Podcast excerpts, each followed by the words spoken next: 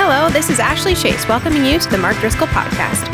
For more content from my dad, Pastor Mark, senior pastor here at the Trinity Church in Scottsdale, Arizona, visit realfaith.com, where you'll find study guides to go along with each sermon series as he preaches verse by verse through books of the Bible, daily devotions, free ebooks, and more. Now grab your Bibles and get ready for today's sermon. All right, we have just a few weeks left in our study of a great book of the Bible called Nehemiah. It's in the Old Testament, and we're in chapter 11 today. And what we're going to do, oftentimes we spend a lot of our energy just looking at our life, our family, our finances, our faith, our relationships.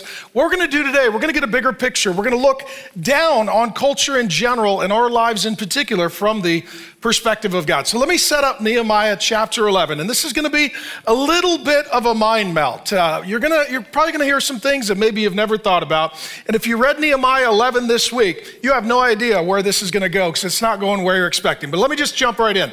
There are kind of two views when you look at culture and the world and where uh, society is trending there is uh, the Christian view, and that is that we are sinners by nature and choice, that the world is cursed. And uh, if you just let everybody do whatever they feel and think and want, it's going to get better or worse. Worse, way worse. Okay, now the more progressive or liberal or non Christian view is that we're basically good. And since we're good, if you just let people do what they want, if you let them think whatever they want, if you let them do whatever feels right to them, the world will get better.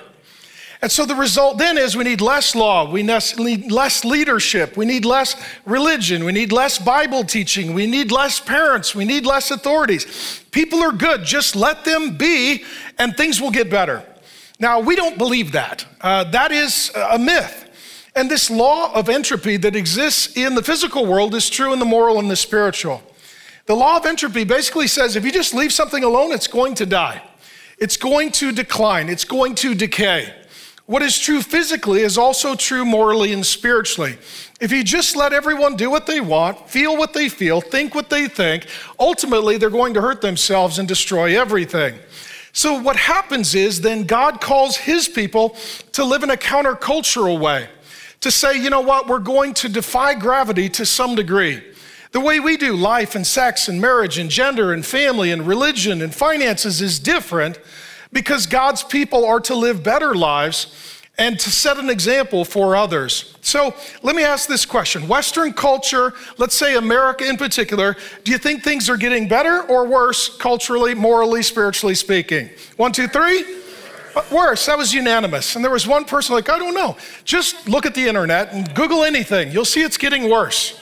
The world that we're in looks like it's in this entropy decline cycle because it is.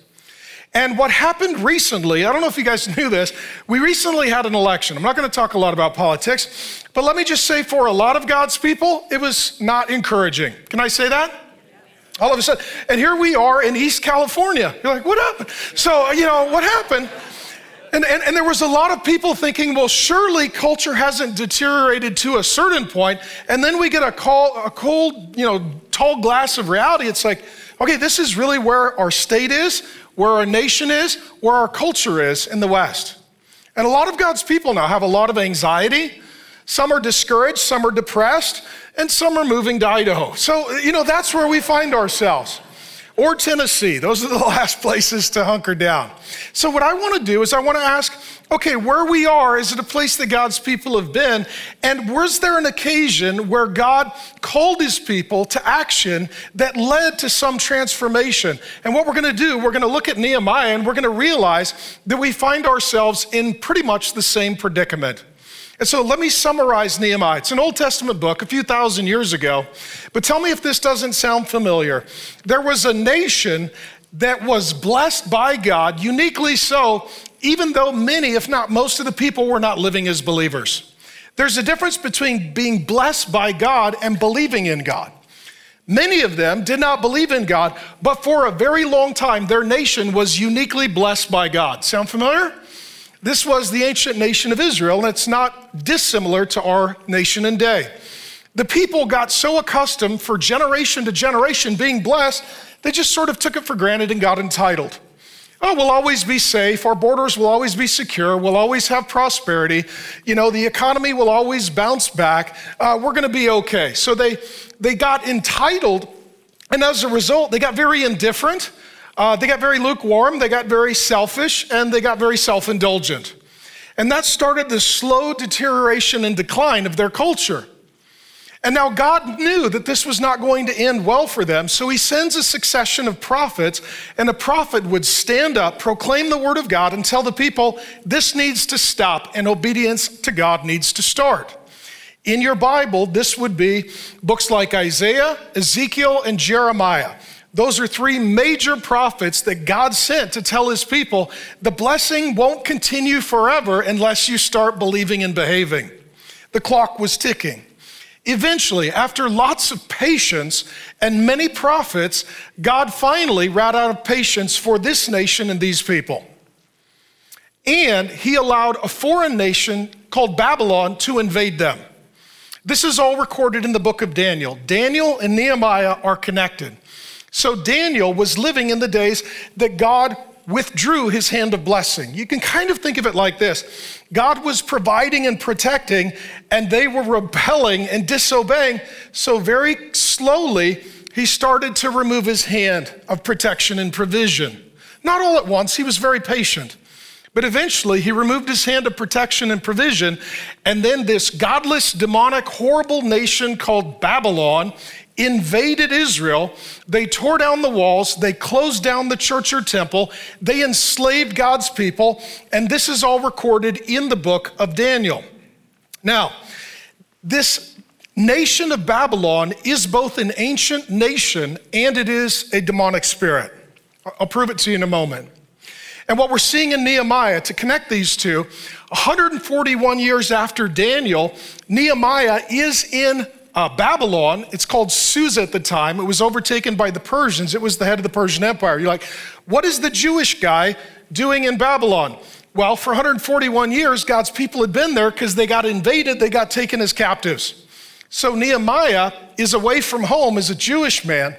God breaks his heart and he wants to go back, rebuild the walls that were destroyed in the days of Daniel, re uh, hang the gates that protect the city and the people, reoccupy the city with God's people, and then reopen the church or the temple for the worship of God. And so he's trying to undo the damage that was done in the days of Daniel.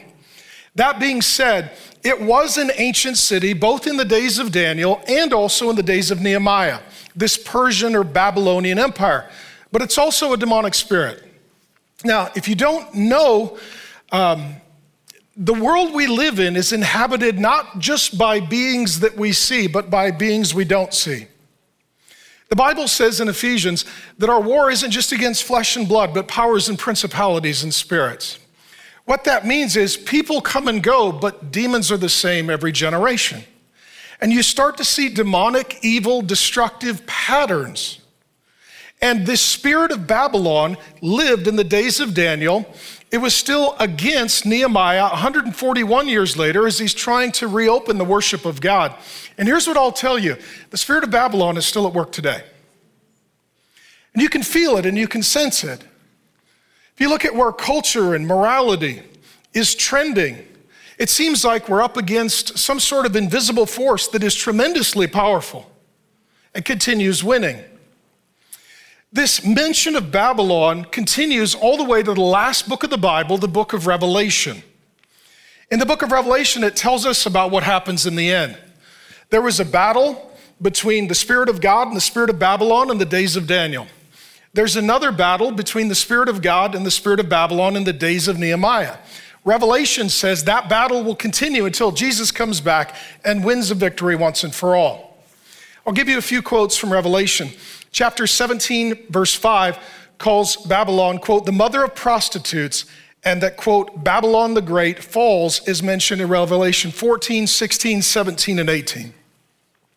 Now, by the time the Lord Jesus comes back, the city of Babylon and the nation of the Babylonians and the Persian Empire, that is the underpinnings of the book of Nehemiah, are gone, but the demons remain.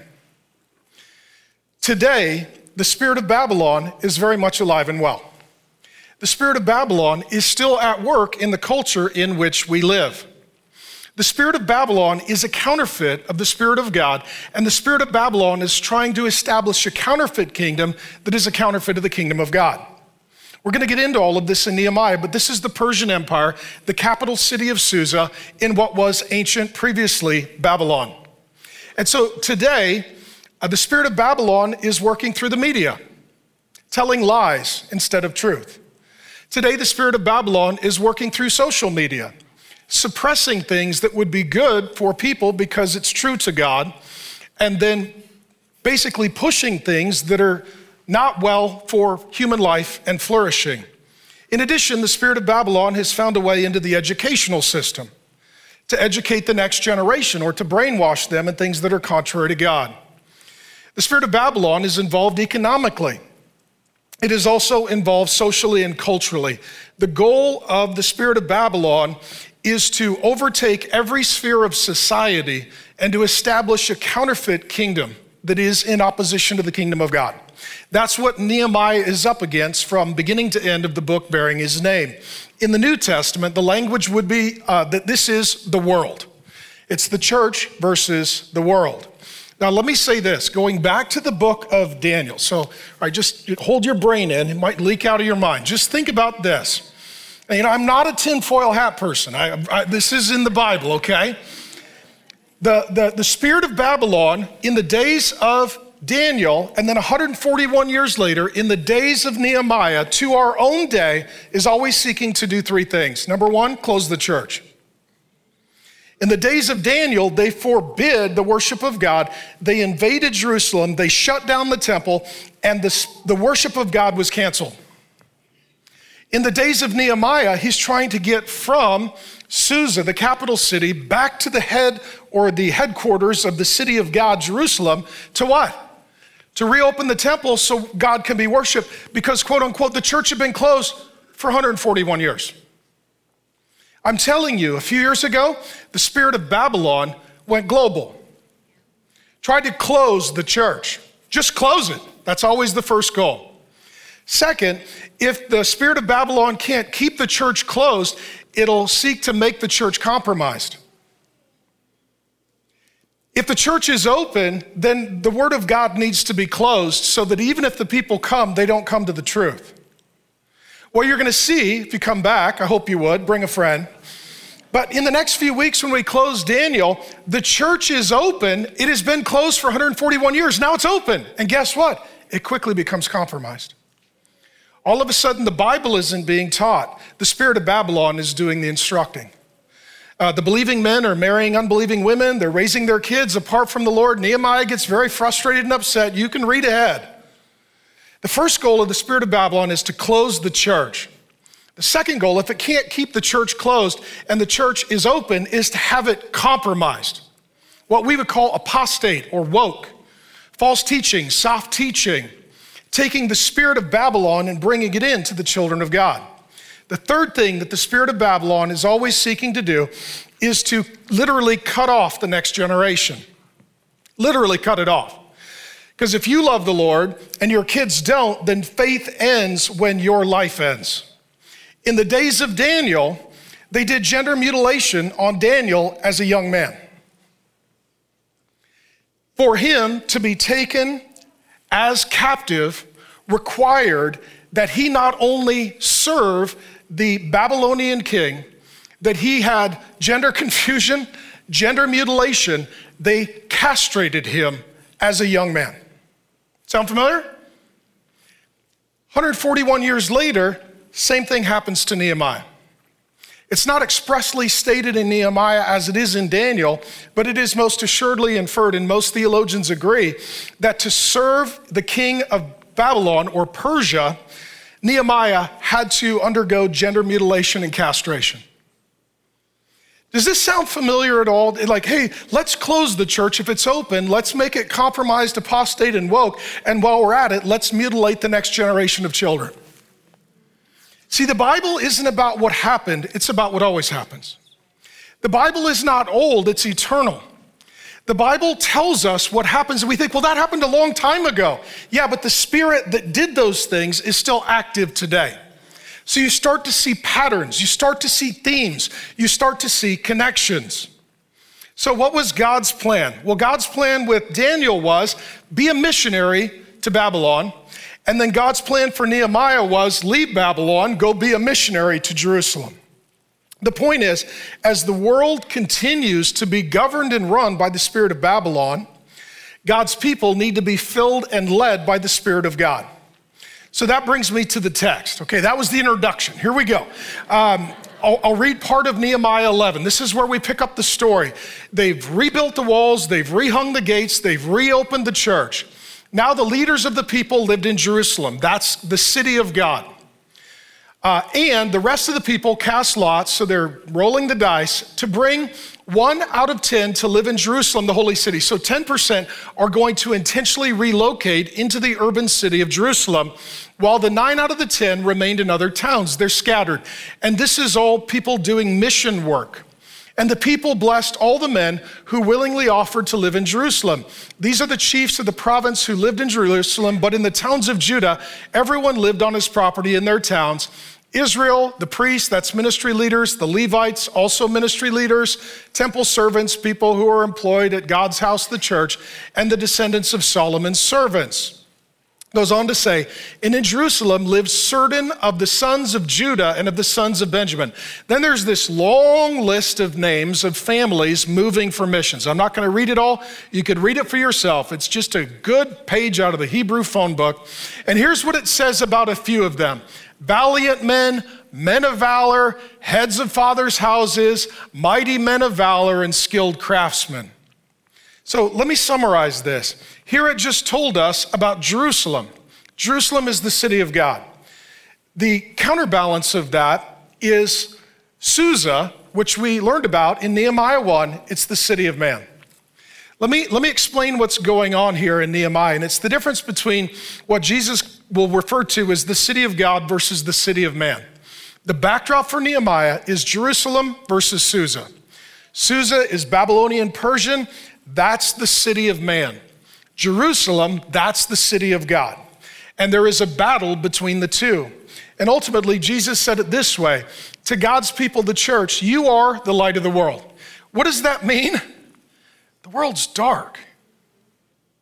Have you noticed that?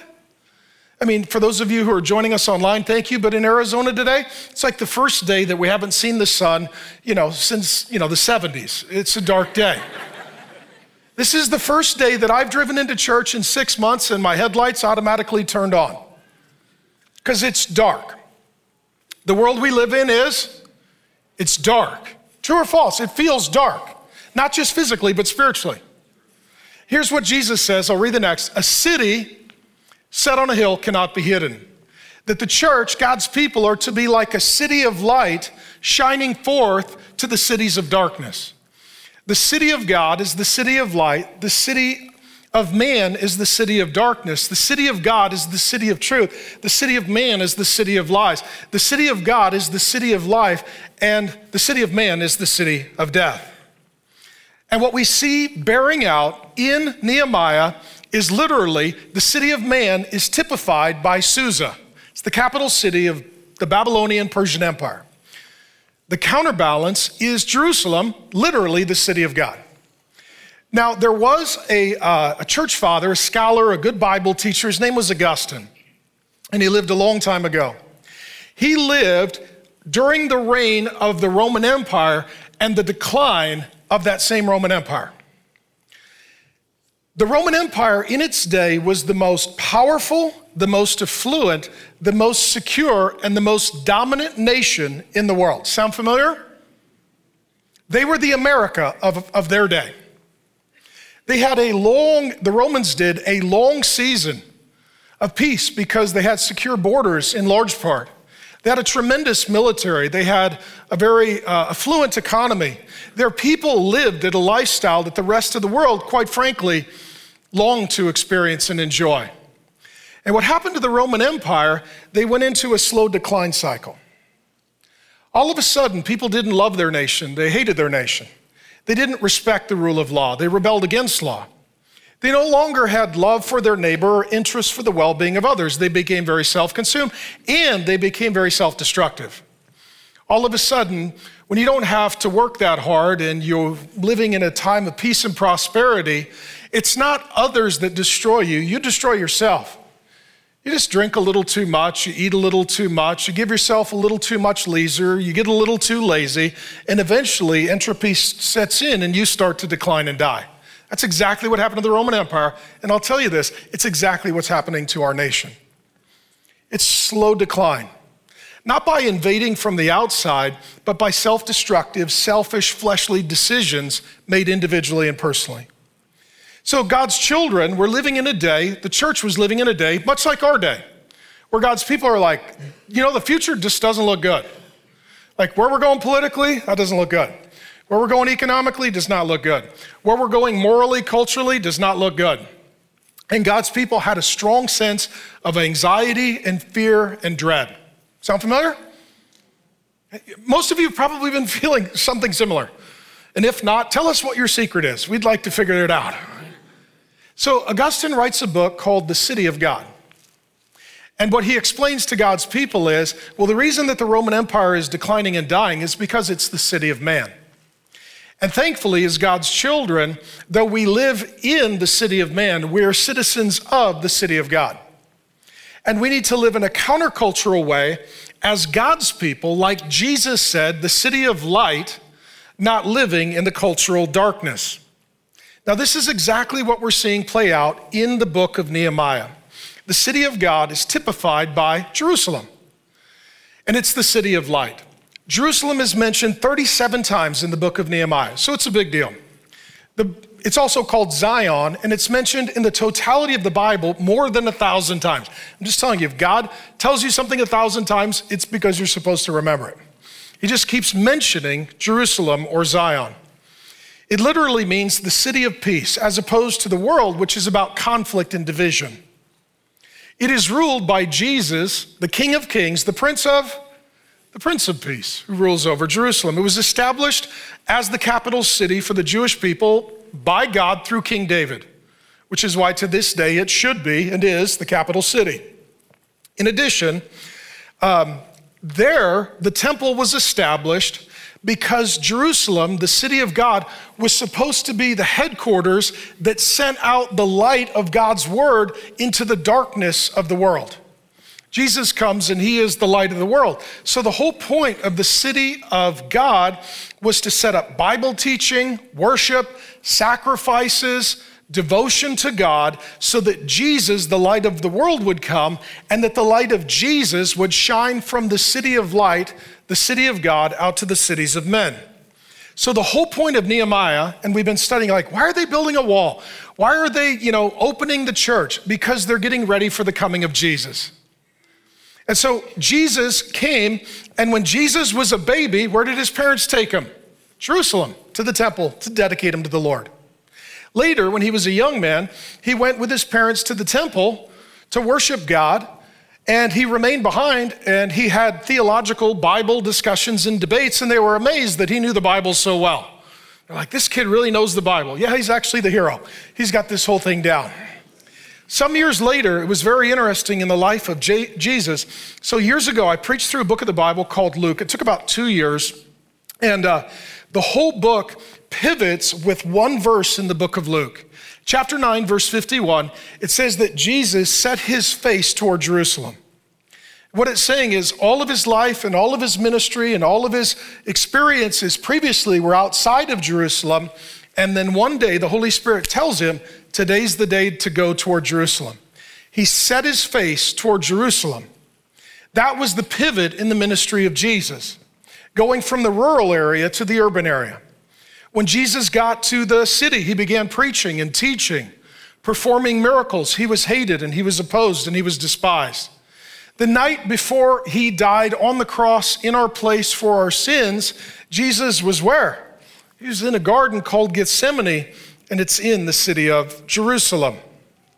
In addition, Jesus wept over the city of Jerusalem, and eventually he would be crucified just outside of the walls. So, the walls that Nehemiah rebuilt, when they crucified Jesus, they took him out of the old city of Jerusalem, surrounded by the protective walls. They crucified him up on a hill. I've been there. And guess what he was looking down on? The city of Jerusalem. Jesus Christ hung, bled, and died, overlooking the city walls into the city of Jerusalem. Jesus died and he was buried. Three days later, he rose, and as soon as he rises, where do you think he walks back to? Jerusalem. And he begins preaching and teaching. And the Christian church as we know it is then inaugurated when in Jerusalem, Jesus ascends back into heaven. Our God who died and rose uh, returns back to his heavenly throne. And he gathered uh, his first disciples together in Acts chapters 1 and 2. And he says, Don't go tell everybody yet. Wait, as I go up, wait for the Holy Spirit to come down. So Jesus goes up. And right now, let me tell you this Jesus is alive, he's ruling and reigning. He is the Prince of Peace. He is the King of Kings. He is the Lord of Lords. And the Bible tells us that right now, where is He? The New Jerusalem. There's a Jerusalem on earth, and there's a Jerusalem in heaven. And what the Bible tells us in the book of Revelation at the end, that one day Jesus is returning and he's bringing the New Jerusalem. And guess where he's bringing it to? The Old Jerusalem. I'll read it to you Zechariah chapter 14, verse 4. His feet shall stand on the Mount of Olives that lies before Jerusalem. Jesus is coming back to Jerusalem. Here's the big idea you and I are citizens of that Jerusalem, and the king of that kingdom is our king, the Lord Jesus. Our residence is not our citizenship. We are temporarily here. When he returns, we will be eternally there. Now, what's really curious about this as well, here's the storyline of the Bible. There, there's going to be a point to this, so just bear with me. So the Bible starts and it opens with a garden. Before there is sin, God makes our first parents, puts them in a garden called Eden. Eden means paradise or delight. It was a beautiful, finished, manicured garden. The rest of the planet was untended to. It needed a lot of work. And what God said basically was okay, this is what a finished product looks like. Be fruitful, increase in number, fill the earth, subdue it, go make culture. Theologians will call this the cultural mandate. That's in Genesis, the book of beginnings. You go to the last book of the Bible, Revelation, the book of conclusions, and what we see is that our eternal state is urban, it's in a city. The new Jerusalem comes down from heaven with the king of that kingdom, the Lord Jesus. In the middle of Jerusalem, there is a garden, the Garden of Eden comes back, and there's the tree of life, the tree of life comes back. So, what God originally started with will be there at the end, but surrounding this garden and also this tree of life is a great urban vision of the New Jerusalem. And so you and I need to think in terms of the strategic importance of cities, including our own. Now, the counterfeit, because everything God creates, Satan counterfeits. Everything God builds, Satan tries to break. Everything God creates, Satan tries to destroy. The counterfeit is the city of man. It is typified by darkness, and in Nehemiah, it's Susa that we learned of in chapter 1, verse 1. And the Spirit of God rules the city of God, and the Spirit of Babylon rules the city of man. Here's what I'm telling you um, our world is run by evil, our world is run by darkness. It just is. If you are a person, and I love you, but just hear me out. If you're a person who thinks that we're evolving, you're not paying attention. Think we're good and getting better. No, we're not. We're bad and getting worse.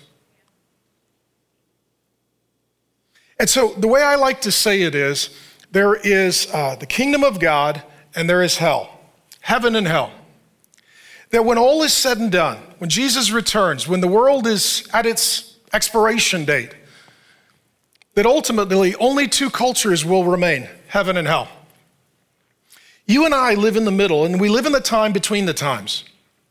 And we've got to decide am I going to pull hell up into my life or am I going to invite heaven down into my life? Do I want to live under the reign of the city of God or do I want to live like everybody else in the city of man? See, when you choose bitterness, you're pulling hell up into your life. Choose forgiveness, you're inviting heaven down. When you choose a lie, you're pulling hell up into your life. When you choose the truth, you're inviting heaven down.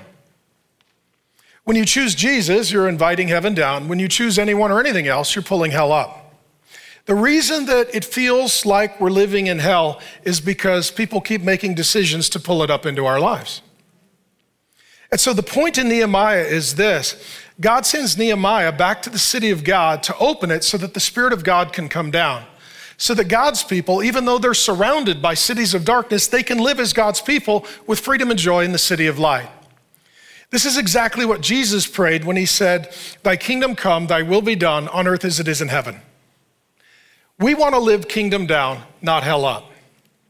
We want to live like the city of God. We don't want to live like the city of man. And that's the whole battle in the book of Nehemiah. Okay, so you still with me? Either way, just encourage me and say yes. Okay, so. So, if we are citizens of the city of God, the city of light, we're surrounded by darkness and the spirit of Babylon and the cities of man.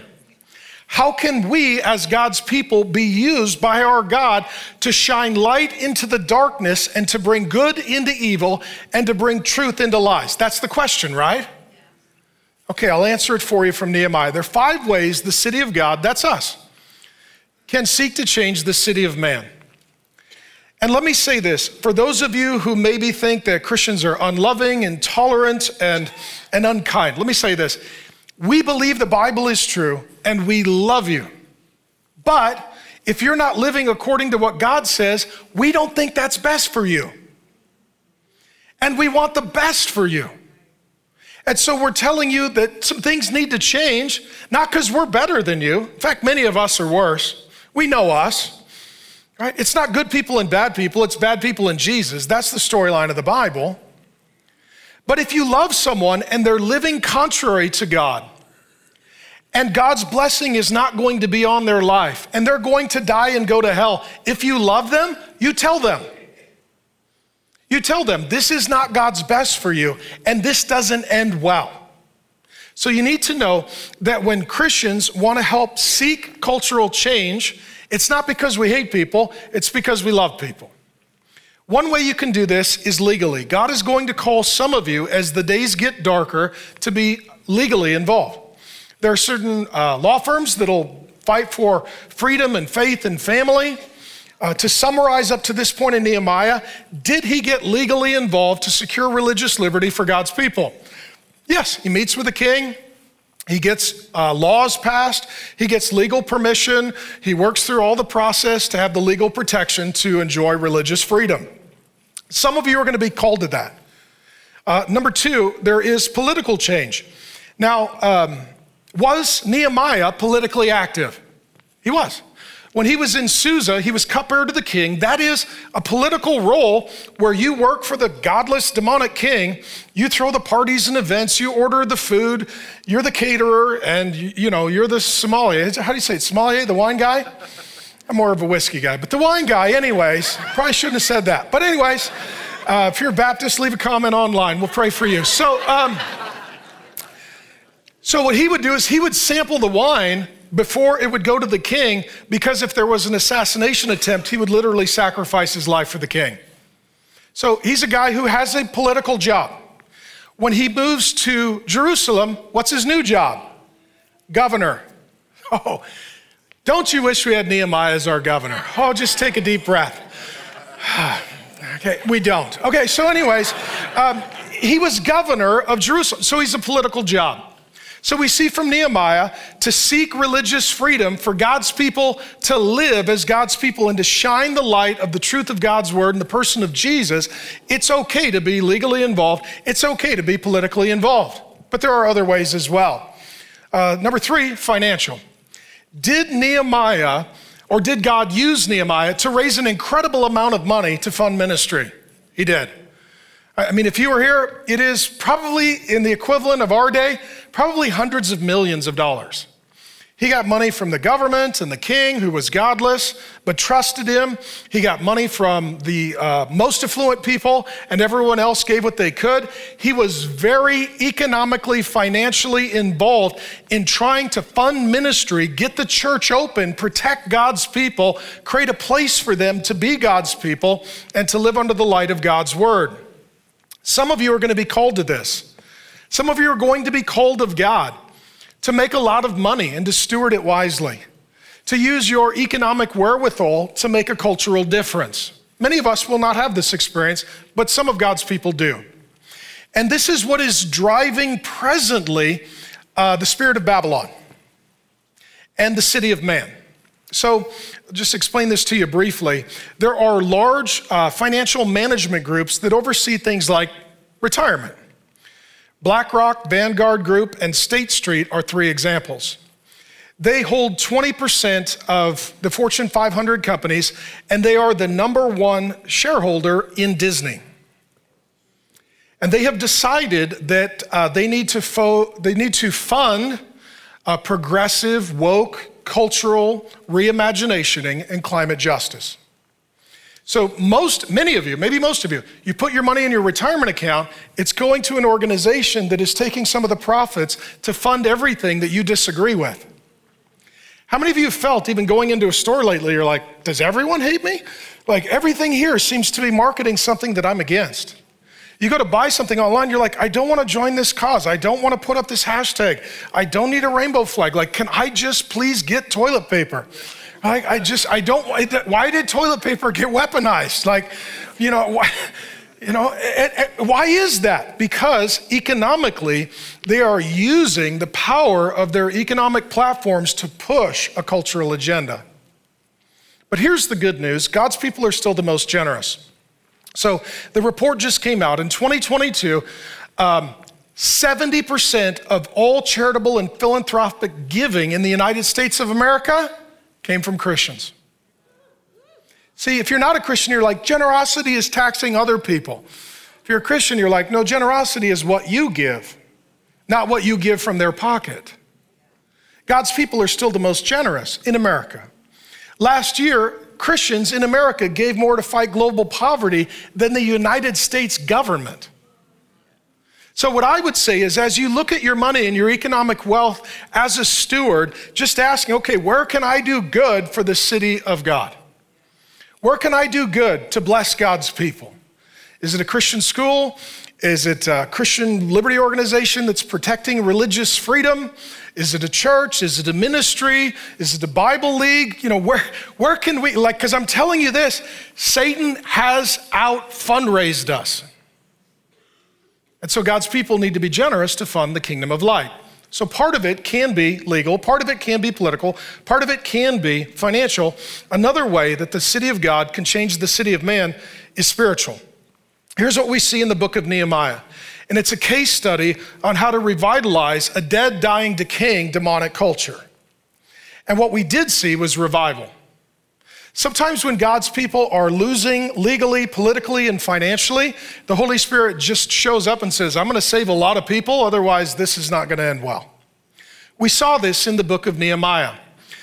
They gathered together for worship. And my new life verse, they enjoyed a six hour sermon. I mean, I just, yes, Lord, be it so, okay? Six hour sermon, and then they responded with worship and generosity and serving. They were kneeling, they were weeping, they were enjoying the presence of God. There was what we would call a revival. That's where people who were far away from God run near to God, where people who don't know God come to know God, and those who are lukewarm, they get activated, ignited, and they become red hot. I am telling you that apart from a revival, I think we are in trouble. Okay? Because so far, legally, are we winning or losing? God's people, the city of light. I'm losing. Okay. Uh, politically, winning or losing? They got a little louder. Okay. Uh, financially, are all the companies for Bible teaching or against it? Are we winning or losing? Losing. So, what we need to be praying for and planning for, hoping for, is revival. Starting in our own life. Jesus, I love you. People need you. Help me be part of the solution. Ultimately, until God changes us on the inside, nothing really changes on the outside. The other is cultural, and I'll hit this quickly, maybe. So, um, what he's doing here in, in, Nehemiah, God is moving his people into the, a city called Jerusalem. 10% are going to live in the city strategically for ministry. And the point is, God and Satan both know that getting the city is absolutely crucial to what the culture will become. Let me explain this to you. Cities are upstream, the rest of culture is downstream. We're at that time of year where it's going to start snowing in the mountains. Prescott, Show Low, Pine Top, Heber, Flagstaff, they're going to get some snow. Then the snow melts and it flows down to the valley. Just like the snow, culture starts upstream, it starts at a higher elevation. And that is in a city. A city is marked by two things density, more people, diversity, more kinds of people. So here we are. We're now in the fifth largest city, our valley is, in the United States of America. More density. Have you noticed that? Everywhere you go, you're like crane house, crane house, crane house. Seems like our state bird should literally not be a crane, but like a construction crane. That should be our new state bird. Because that's the only thing flying over the whole city. And that's why you can't get a big lot. Because of density, there's not much land. And diversity. Okay, how many of you weren't born here? Answer? All of you. Okay, we're all from somewhere else.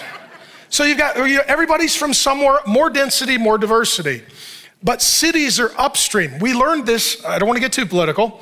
Uh, we, we learned this in the election. How many of you, you would, for example, see uh, a whole state that was red and then like a few dots that were blue, and the blue won?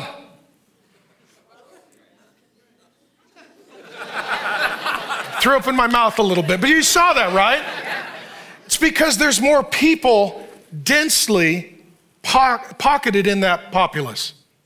And so those places that are upstream, they choose what the culture becomes.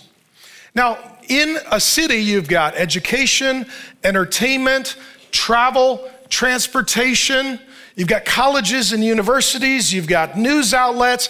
Culture gets made upstream in the city. That's why you and I are here at a significant time in history. We are in one of the, if not still, the fastest growing city in America, the fifth largest city in America. Maybe God brought us together for the same reason that He brought them together was to be a city on a hill to set up the city of God, to be the people of God, to be under the word of God, to celebrate the rulership of our King Jesus, and to let darkness see the light and the difference that life with Jesus makes. You may not be here by accident, you may be here by divine assignment.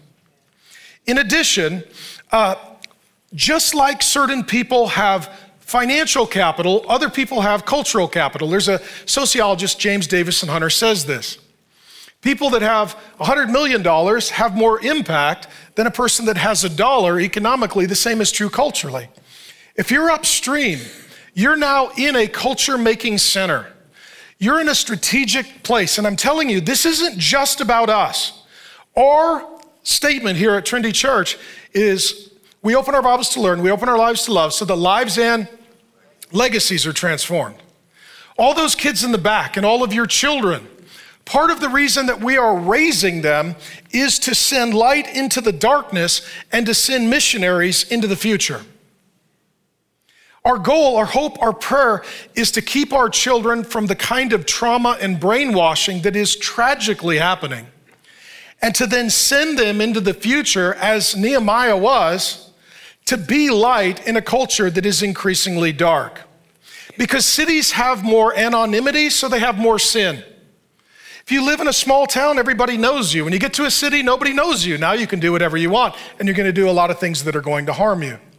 That's why addiction, that's why mental health, that's why crime tends to spike in urban areas. More anonymity leads to more misery. In addition, it becomes, the city does, the place where the good news of the forgiveness and transforming life power of Jesus is the most necessary. Like crime is up, drug addiction is up, mental health is up, violence is up, anxiety is up. Yeah, because life without Jesus doesn't work. Right? There's no peace until you're under the Prince of Peace. And there's no light until you're in the kingdom of light. And sometimes what happens in a city, it accelerates darkness and destruction but it becomes the place that the light of the gospel of Jesus Christ can shine the most brightly. And I know some of you, let me just speak uh, briefly to the parents and then I might close. Um, How many of you right now, you're thinking about having kids, you're like, I don't know if I want to have kids, look at the future, it's scary. How many of you have kids? You're like, I'm really scared. Let me tell you this I would rather raise children for the light in the darkness than in the dimness. God's frustration with his people in Nehemiah is the world is dark, he wants them light, and they keep trying to have a dimmer switch. Well, I don't want to be totally dark. I don't want to be totally light. God, is there somewhere that like we can break some of the commandments, but not so much that you'll get angry? Can we find some middle ground where like we got one foot in the city of man, one foot in the city of God, and you're going to still bless us and we'll be okay? And God keeps pushing them, saying, no, darkness or light, truth or lies, good or evil, the spirit of God or the spirit of Babylon. We've got five kids, great kids I love with my whole heart. Uh, my son's helping lead student camp. They're up in the mountains right now, biggest camp we've ever had. Pray for the students. I raised my kids in the city of man. Urban, dark, drugs, opposition, hostility, and guess what? They love Jesus. You know why? They've seen the alternative. Now, kids get most confused in a lukewarm, dim religious environment. Well, they say they love Jesus, but they don't act like it. They say they believe the Bible, but they ignore it. It's very confusing. When it's like, hey, you see that guy with fentanyl that has his underwear outside of his pants and he just wet himself at the park while he was yelling at the moon? Yeah. He needs Jesus. Yeah, he does, Dad. I can see that. It becomes very obvious. It becomes, some of, you, some of you aren't laughing. You're like, that's my brother. We're praying for him. Okay? But when you raise kids and you're like, hey, kids, is this working? They're like, that doesn't work. Okay, Jesus works. The Bible works, the gospel works, the church works, the kingdom works, the Holy Spirit works, and that ain't working. That's the good news. So let me let me let me close with this, maybe. Um, this is an incredible time to be alive. This is a remarkable, everybody's like, it's getting darker. Yes, now finally they can see the light.